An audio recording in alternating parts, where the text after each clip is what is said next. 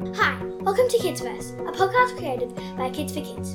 Hi, I'm Inez. I'm Lily. And I'm Evie. And each month we talk to people about their jobs.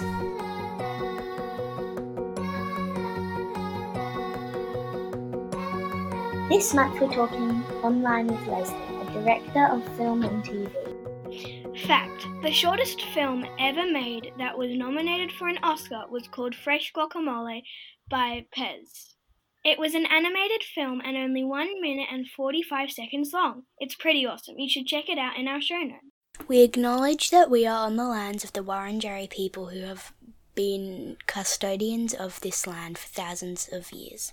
Welcome, Leslie. Hi, thanks for having me. Is the director the person who sits in the big chair? Do they have a megaphone? That's a really good question. The director, that's something that you probably have seen in lots of films and TV shows and plays where they show the director shouting into a megaphone and bossing everyone around. Technically, that is the job I do, but nobody really behaves like that. I don't know if they used to back in the old days or if that's just a bit of a stereotype, but actually, I never, very rarely sit down. I'm on my feet for a lot of the day because there are so many different people I need to speak to. And I'm when we're filming, I'm running around a lot. And I definitely don't have a megaphone, as much as that might sound fun. I think it might make me come across as a bit too bossy and people wouldn't like me very much. Yes, I do that job, but I don't actually sit and shout into a megaphone. What are some films that you have directed? So, I have directed a lot of short films that I've written myself. I also work as a community filmmaker, which means that I work with a lot of other people and help them make their films. And I've also directed some television. So, I've directed um, a television show in England, which you wouldn't have heard of. And I've also directed a show in Australia, which you may have heard of called Neighbours. Uh, I haven't heard of. well, some people have, but that's okay when you are making a film, how do you know what order from what direction you want to put the pictures in? That is a really excellent question. I'm guessing that you mean what order to put them in in the final film. Is that what you mean? Yeah. Yeah, so what you're talking about is editing, which is what you do when you've already shot all of the bits and pieces that you need to make the film. Then you go into a um, room called an edit suite, and you either edit it yourself or you work with an, another person who's the editor. And then you make the decisions about which order you're going to put things in. So when I go onto a set and I start filming, I have a plan in place and I've already thought about which order I'm going to want to put them in.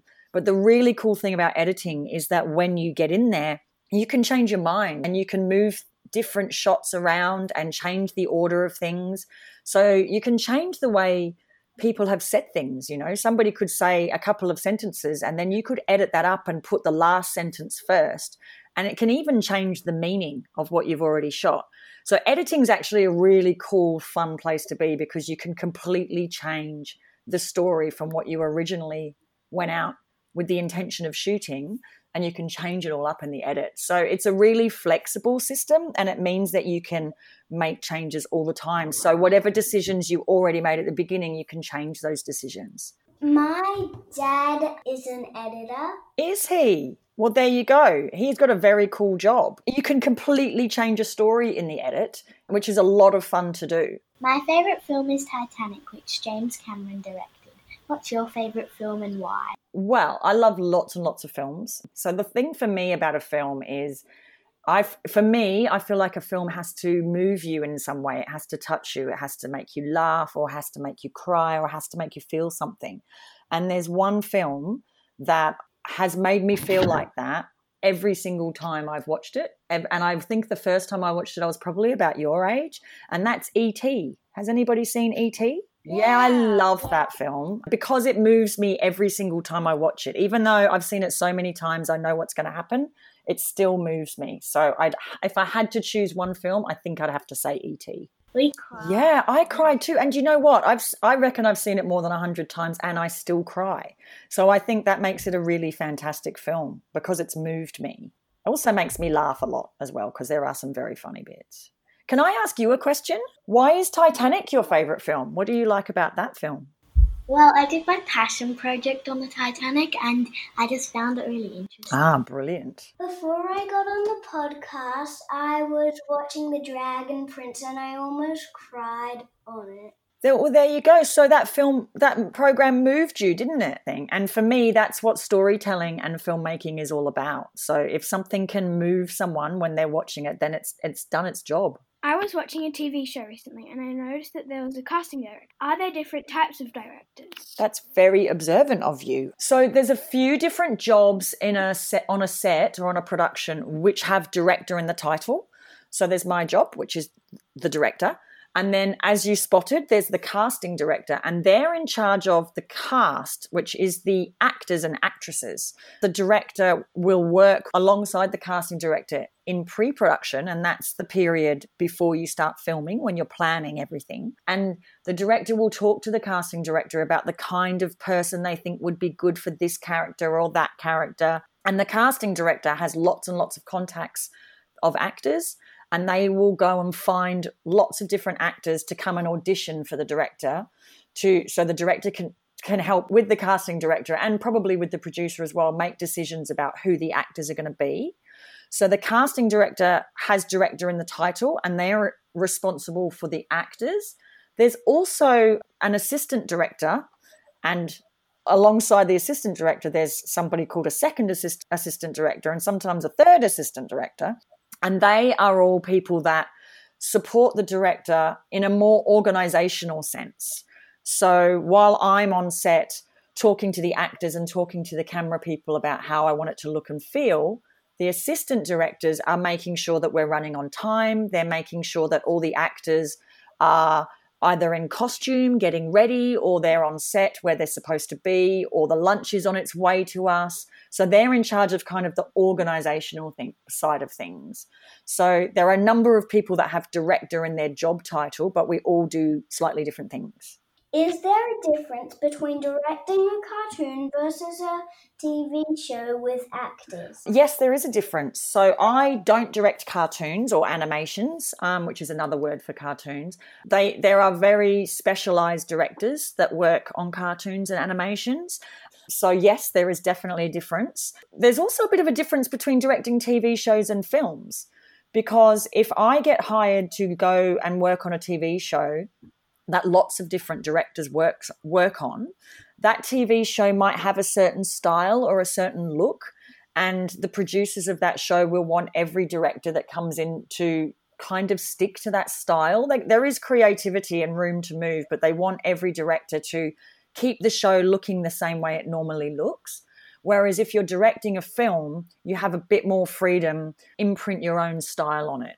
What is the difference between a director and a producer? Ah, so a director is the person that's responsible for the creative look and feel of, of the program. So um, the director working with other crew members, um, like the cinematographer, comes up with things like the camera shots and talks to the actors about the way uh, the performances are going to go and makes the creative decisions Whereas the producer is the person that finds the money for the project in the first place. And also, the producer is the person that gets all the different crew members together. So, the word crew, I don't know if you've heard that before, but that is all the people that come together to work on a program. And the producer's in charge of hiring all of them and looking after all of them, making sure that there's food on set every day, making sure that everybody knows where they have to be. So the producer is like the big boss that's in charge of everything.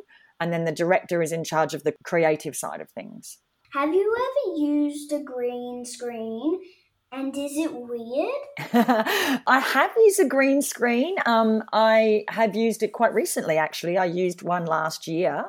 It's very strange, actually. It's more strange for the people acting because if you know anything about green screens, the actors act in front of a green screen.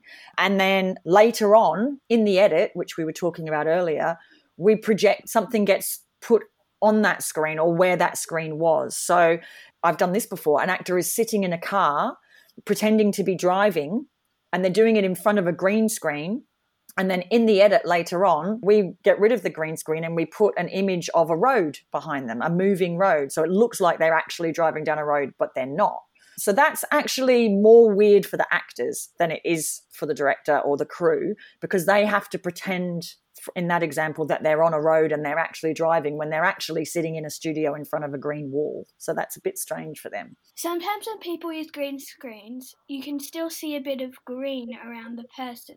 Is that because of the quality of the green screen or just the skill of the editor? Probably more to do with the lighting on the day. The thing about green screens is it's very tricky to light because you have to light the people that are standing in front of the screen in a certain way that gives them separation from the screen behind them. And if you don't do it very technically accurately, when you get into the edit, it becomes very very difficult and you end up with that line that you're talking about talking sort of like a green sort of hazy shadow i think is what you're referring to. And so it actually comes down to the lighting on the day and you would have people in the lighting department that would be responsible for that that would know more technically than i would about how to do that properly. So it's really really important that you get it right on the day because if you don't do it right, when you get in the edit, you end up with that thing that you're talking about. Evie and I make our own films on iMovie and with our computers. If kids listening to this podcast are interested in directing, what would they need to do to become a director? Well, firstly, it's so cool that you ladies are making your own movies. That's so amazing to me because if I were making movies, how old are you guys? Are you nine? Um, yeah. I'm seven. Seven. So that is amazing. If I was had the technology when I was seven and nine to be making my own movies, I oh, I don't know how what how many films I would have made by now. Uh, the advice I would give is exactly what you're doing. Keep making movies. The thing that's really cool these days that wasn't around when I was a kid is that technology has moved on and you can shoot films now on phones, on iPads. You can edit with iMovie and lots of other free software. And you don't really need, like, I went to university to study film, but you don't really need that anymore because by the time you guys get to be adults, if you keep going the way you're going, you'll be a way more established filmmaker than I ever was at that age, and you won't need things like university. So, the best advice I would give is to keep making films however you can. Also, keep watching them because the more films you watch, the more what we call your film language will develop, and you'll just start to know what you want and know what you like and know what you don't like, and it will become sort of second nature to you.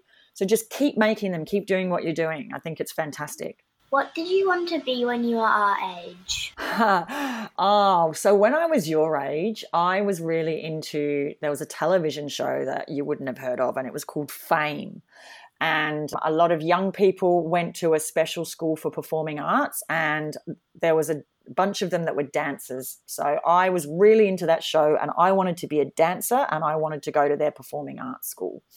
And the really weird thing about that is when i ended up going to university i went to a really similar school as that but i didn't do the dance course i did the film course. So i never became the dancer but i kind of got to do the performing arts school in the end Thank you so much, Leslie, for speaking with us. Thank you for having me, girls. It's been a pleasure.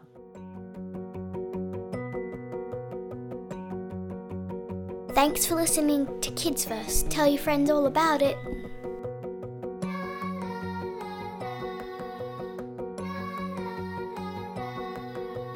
You can contact us at kidsverse.com.au or via Twitter at kids underscore verse.